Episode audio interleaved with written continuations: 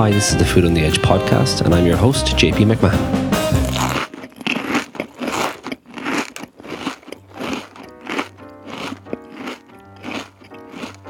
Hello and welcome to the Food on the Edge podcast. My name is JP McMahon and I'm a chef, restaurateur, and director of the Food on the Edge Symposium held in Galway, Ireland each year. Each month on this podcast, we'll be discussing ingredients which relate to Irish food culture, its history, and its development. We'll also be interviewing speakers from Food on the Edge and talking to different chefs and farmers about what matters most to them in relation to food. One of our restaurants located in Galway is called Aniar, which means the West. This restaurant focuses on produce from the west of Ireland. You could call it a terroir restaurant after the term from wine. As an island, we're probably blessed in Ireland to have a a great uh, country and a great land that grows uh, wonderful food and produces great uh, produce. However, we don't have a great history of cooking it. And I suppose this podcast hopefully will draw attention to some of the reasons why and also ask questions about what we can do in the future. Today's topic is seaweed. Yes, yeah, seaweed is, a, is an interesting ingredient that has a nebulous uh, relationship to to Irish food. Well, I suppose we've used it throughout the years as everything except an ingredient in, in many cases. It's uh, it's very important as a fertilizer for the land, and it has been used a lot in Ireland, particularly in relation to growing potatoes. Potatoes and seaweed were often uh, hand in hand in uh, in Irish food. However, we didn't necessarily eat um, the the sea the seaweed. However, it's also been used in the, the, cosmetics industry and also in the food processing industry since the since the 1950s and the latter half of the 20th century. Many people will know agar agar or uh, carrageen as thickening agents in in sauces. But I suppose my interest is um, I suppose is the relationship between seaweed and Irish food uh, culture historically. Um, for me, if you think about the first peoples that came to Ireland, 10 or 12,000 years ago, um, I think you uh, you'd have to assume that they that they ate seaweed and that they drew on this wonderful resource mixed together with our, our shellfish. Most of the locations that are prehistoric in Ireland, or many of them, are located beside uh, beside the rivers and the and the seas. And along with, um, I suppose, some of the prime ingredients that are associated with that time salmon, eel, and trout seaweed plays uh, plays its part. For people listening who, who live by the coast in Ireland, and they might remember uh, seaweed harvests, and I, I, know plenty of people such as uh, Dr. Prannie Rhatigan, whose family has a rich tradition of harvesting seaweed up in Sligo, and uh, I suppose picking it at different times of the years and uh, and uh, and drying it, and so we do have a tradition there. It's just not at um, it's not at the forefront of food culture. Um, seaweed is um, is located all around Ireland. We're an island, so it's uh, it's it's easily accessible for, for most people. I think um, we're often, I suppose, afraid to, I suppose, venture into the wild side of things because um, we're, we're so used to dealing with processed food now in supermarkets and buying our food from, from, I suppose, from people who have already processed it, and it's it's not a, I suppose, a natural thing anymore to go out onto the strand and pick up seaweed and eat it. Uh, however, it's it's it's very very easy thing to learn how to do, and it's a very very safe thing to do, um, and I think um, I think of all the seaweeds, uh, for me, they're all edible. Just some are more um, more palatable than uh, than um, uh, than others. So you're saying that tradition was there. Why was it abandoned? I think, I suppose for me, and Prannie talks about this, in the 20th century, seaweed became associated with poverty. Particularly, there's a story that I read of the uh, people picking seaweed in the famine, and it was really the, the last resource. I mean, all the potatoes were gone. You went out onto the beach and you picked whatever cockles, limpets, mussels, seaweed. And throughout the 20th century, when we became independent, to a certain degree, wild food and seaweed, which is one of those wild foods, became associated with with uh, hardship and poverty. And one forager said to me that like it was you were it was frowned upon to go down and pick your own food because you should be able to buy that food. And and that's we had this kind of hang up um, uh, in in post independent Ireland where we needed to I suppose, as consumers, show our wealth and show our knowledge and show our our intellect, and it survived in places like like in Sligo where they continued to harvest nori and uh, and alaria, which which most people know as uh, as wakame.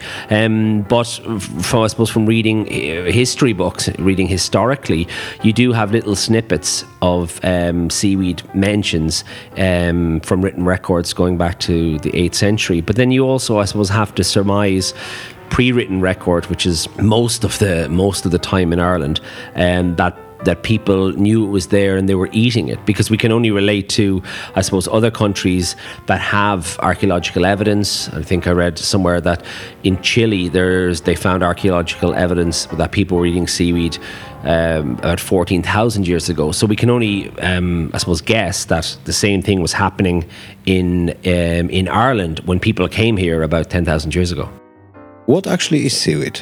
Seaweed is unfortunately it's it's unfortunately named because I suppose generally weeds do not have the best uh, PR in the world. But um, I suppose seaweed is an algae that uh, that grows in um, it grows in the sea. Uh, it's generally divided into categories according to its color. It's generally divided into green, red, and brown seaweeds, and uh, it's an edible uh, plant or vegetable.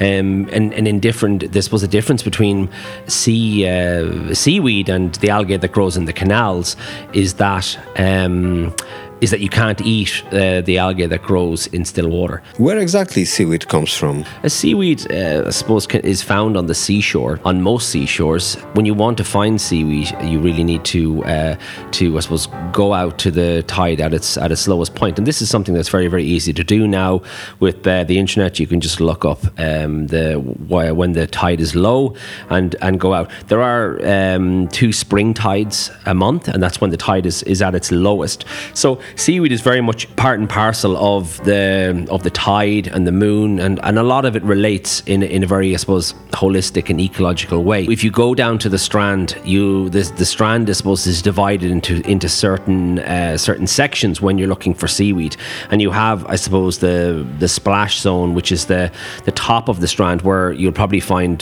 bladderwrack, which is the one that generally everybody identifies with. It's the one with the little small bubbles that you can that you can burst, and by and large this isn't, I suppose, the best um, seaweed for eating. It's not the most edible. It's really good as a fertilizer. It's also very good for for baths as well. You can have your have yourself a little seaweed bath if you fancy. However, I prefer to venture out a, a, little further, and when you go down to, I suppose, the the the upper tide, you get a lot of the the green seaweeds, um, sea lettuce, seagrass, uh, which are really really delicate seaweeds. You'll often find those seaweeds just floating around in the in the water if you're ever if you're, if you're ever taking a walk along the strand. Um, after that, you have the middle tide. In the middle area, you probably have the most amount of seaweed, and that's really why it's very very important to to get out when the tide is out because this is a, this is a zone that will be um, that will be will be covered. Um, and in this zone you have your pepper dulse which is probably one of the most exquisite seaweeds. It's called the, the truffle of the sea. You also have your nori which you'll find attached to rocks. Um, and then you'll also have a little bit of sea lettuce here and a little bit of um, I suppose egg wrack and some of the some of the different wracks. There's many many different uh, different types of uh, of um, of wracks. The last two zones the lower uh, tide and then subtidal um, have uh, have another I suppose have other great uh, seaweeds in them. Uh, sea spaghetti, which again is very very identifiable because it looks like it looks like spaghetti. Um, you have uh, dulsk or dillisk, as they say in in Irish, which is probably the seaweed that has the most historical resonance in Ireland. It probably has the most mentions. Um, a lot of people cooked uh, potatoes in uh, in dillisk water. They ate dillisk. They gathered dillisks to um, to sell um, at the markets. So, and it was also uh, used as um, as a, I suppose, as, as, a, as a fertilizer as well. The the last zone has um, uh, two seaweeds in it that are probably uh, two of the two of the seaweeds that that are not um, readily edible in in the sense that most of the seaweeds that you encounter on the beach, such as dillisk or sea lettuce, you can just pick them up, and as long as they're not too sandy, you can just eat them, as long as the beach is clean. Then on the on the very last level you have two seaweeds, kombu or kelp and, and sugar kelp. These two seaweeds have great value for, for the Japanese in terms of making stocks and dashies, and also I suppose they play in part play part of making um, uh, making miso, a miso soup as well. Um, and I suppose for me these are very very interesting seaweeds that that we can use because um, they're overlooked, but also as something that can flavour a stock or a soup. They have the greatest potential for me to transform. Um, Irish food. So if you take as an example some something as simple as a vegetable stock or a chicken stock or a fish stock, adding kombu or kelp can change the um, can change the flavour and give it, um, I suppose, a subtle seaweed taste that for me that gives the food a better sense of place than just making, I suppose, a chicken stock that would taste the same pretty much in say France or Spain or Ireland. So for me, seaweed gives a great sense of place. Hi, this is the Food on the Edge podcast, and I'm your host, JP McMahon. So let's imagine that we're actually at the seashore uh, at the best time to harvest it. How do we do it? Seaweed grows on the rocks and, and, and seaweed will continue to grow and re- revitalize itself. But it's very, very important when you're harvesting that you don't uproot it or take it off the rocks. Any of the seaweed that's floating around, if you encounter dillisk floating in the in the sea, absolutely by and large, just take it. The best thing to do is to get a, a shears, a little uh, or a pruning shears or a large scissors, and and snip it um, above the uh, a couple of centimeters above the its place where it's attached to the root. Usually, you can snip the strands, uh, which is, uh, I think, the best way to, to let it regrow. So you're really trying to give it, um, uh, I suppose, a fighting chance. And also, an important thing to to um, to uh, I suppose keep in mind is always only take as much as you need because there's no point in gathering loads and loads of seaweed and then bringing it back home and not knowing what to do with it at all. It's very easy to dry seaweed, and dried seaweed has a a different, I suppose, flavour potential than fresh seaweed. And, and, it's very, very important to, I suppose, note the difference between the two of those things. But it's very important to to harvest this sustainably. And as anyone who's interested in, I suppose, the the what that looks like visually, it's very, very simple to go on the internet and Google uh, sustainable seaweed harvesting. And I think Prannie and both Sally McKenna have little diagrams of where exactly to cut it. And it's very important that you don't tear it off the rocks because once you tear it off the rocks, then it's not going to grow back there again. And in that way, you can go back all year and just collect your seaweed. Um, the archaeologist uh, Michael Gibbons has actually uh, noted that people actually farmed seaweed in County Clare and they they would set the rocks up so they'd line them all up so the seaweed would grow and they'd actually farm seaweed uh, as a as a I suppose as a as a resource and as a and as a vegetable. And in, in a lot of the stories about Irish um, seaweed in terms of eating, most of it happens on the on the west coast. Um, is I don't know if that's because the Atlantic produces uh, better quality seaweed than the Irish Sea, or that it's a bigger ocean. I suppose these are these are um, uh, uh, other issues that I suppose that, that that go beyond I suppose just just gathering the seaweed. But it is interesting that in the West, where I suppose you had the the poorest land generally in say the likes of Connemara, and that you have a rich tradition of harvesting seaweed. What would be the best way to start using seaweed in the kitchen? I think, I suppose not everyone can get down to the beach and, and pick seaweed. Uh, some people live inland, some people, uh, most people live in the city now. Um, for me, the easiest place to start is is probably some of the health shops in, in Ireland. A lot of them stock Irish seaweed. You have uh, Wild Atlantic Sea Veg, um, you have Connemara seaweed, are just two uh, two examples, one in Clare and one in one in um, in Rossaveel and Connemara. And you can buy little tubs of dried seaweed. Um, in the very, very simplest way. Seaweed, say, such as uh, dried dillis, can be added to soup. Um, one of the most uh, important things about seaweed, other than the fact that it, I suppose, it tastes nice for me. It is an acquired taste, but it it does. I, I think it has great flavor potential. Is that it's full of vitamins and minerals, potassium, iron, um, and it's it's great for for uh, supplementing uh, vitamins into the diet, but it's also very very good for people who are vegetarian or people who are who are who are vegan. And um, so I think going to the health shop and um, uh, picking up a few different ones. Dillisk is probably the easiest one to start off with, and it probably has the the most amenable taste in terms of its uh, its flavor. In the in the restaurant, we often add it to stocks. Um, we also add it to uh, add it to soup in our in our in our cafe. So we make a simple potato and leek soup, and then we add some dried milled dillisk. So generally, when you buy the dried seaweed, you can buy it whole or you can buy it milled. For people at home, the easiest way to buy, uh, for me anyway, is to buy it milled because then you can add it to uh, to things. Just today, I made a, a, chicken stock at home and I added uh, milled nori to it. So it gives it gives a great um, flavor boost to it, and also has the kind of health benefits um, in it. One of the things that about adding seaweed to the to your food is that it, it kind of I suppose increases the umami potential of the food and and what that is is is I suppose the, is a is a Japanese discovery and it's the, I suppose the fifth kind of taste uh, sensation together with um, salt sugar, sweet, and bitter, and you have you have your umami, and it's somewhere between sweet and savoury. And we generally uh, uh, enjoy foods that are umami rich, such as Parmesan cheese, dried mushrooms but dried seaweed also has that um, uh, has has great kind of umami potential, and it was the Japanese that discovered um, that in the early 20th century through their through investigations of um, of looking at kelp and uh, and and kombu. So it's a great way to get flavour into your food. Could you tell us a little bit about different kinds of seaweed? Yeah, so I mean, we were just talking about, I suppose, in the uh, on the dried variety, and and the dried variety and the fresh variety are very very different, and they have those different ways of, of, of being used. When you pick fresh seaweed, it's generally good for for three or four days.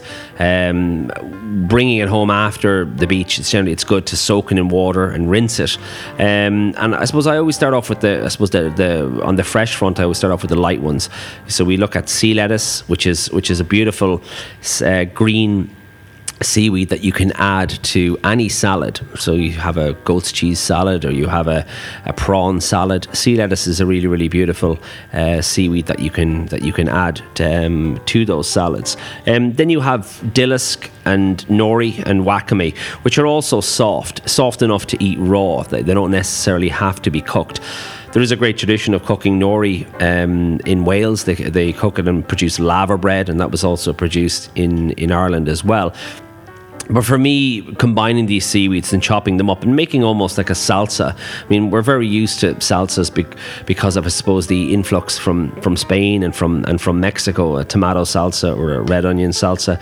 But uh, a seaweed salsa, I think, is for me is a very very beautiful thing. Taking some diced onion, uh, some oil, some salt, some vinegar, and then adding in some diced sea lettuce, diced dillisk, diced nori and diced wakame, and then putting that all together, and that pairs really well with um, with uh, with any, I suppose, any fish um, at all, oysters or seafood. Then you have seaweeds, I suppose, somewhere in the middle of of um, of that have to be cooked and that can be eaten fresh. And uh, some people would put probably wakame in there, where cooking it a little bit does tenderize it. Uh, another one, sea spaghetti. I suppose when it's very very young in the spring, I think it's it's beautiful to to eat raw in the autumn it grows a lot and generally you need to cook it but you don't need to cook it as long as say for uh, as long as pasta you can you can blanch sea spaghetti for a couple of minutes and then use it as you would any any other type of spaghetti. You can also, I find, mix the two of them. It's probably a little bit more palatable to people who are eating it for the first time. Um, but sea, sea spaghetti is, a, is, is is really really beautiful seaweed, and it pairs really well with lamb and cheese and and different uh, different combinations as I said, the last two, the kombus, uh, or the kelps rather, the, the the sugar kelp and the kombu. Both of them need to be cooked, and I find the best way to uh, to cook them is to put them in water and uh, and simmer them for about about an hour. It's very very important that you don't boil them because generally when you boil seaweed in water, it kind of releases a certain bitterness. So really just simmering that, and after that you have the base of a beautiful a beautiful dashi that you can add dried mushrooms to and increase the kind of umami profile. You can use chicken stock as a base and put your kelp in and your dried mushrooms, and then you have a, a really wonderful um, broth that a broth the base that you can use to make a soup. I know that you own this beautiful seaweed promoting T-shirt. So could you tell us why seaweed now? This was it's a very good question. I think for me, uh, seaweed is a is an underused resource in Ireland.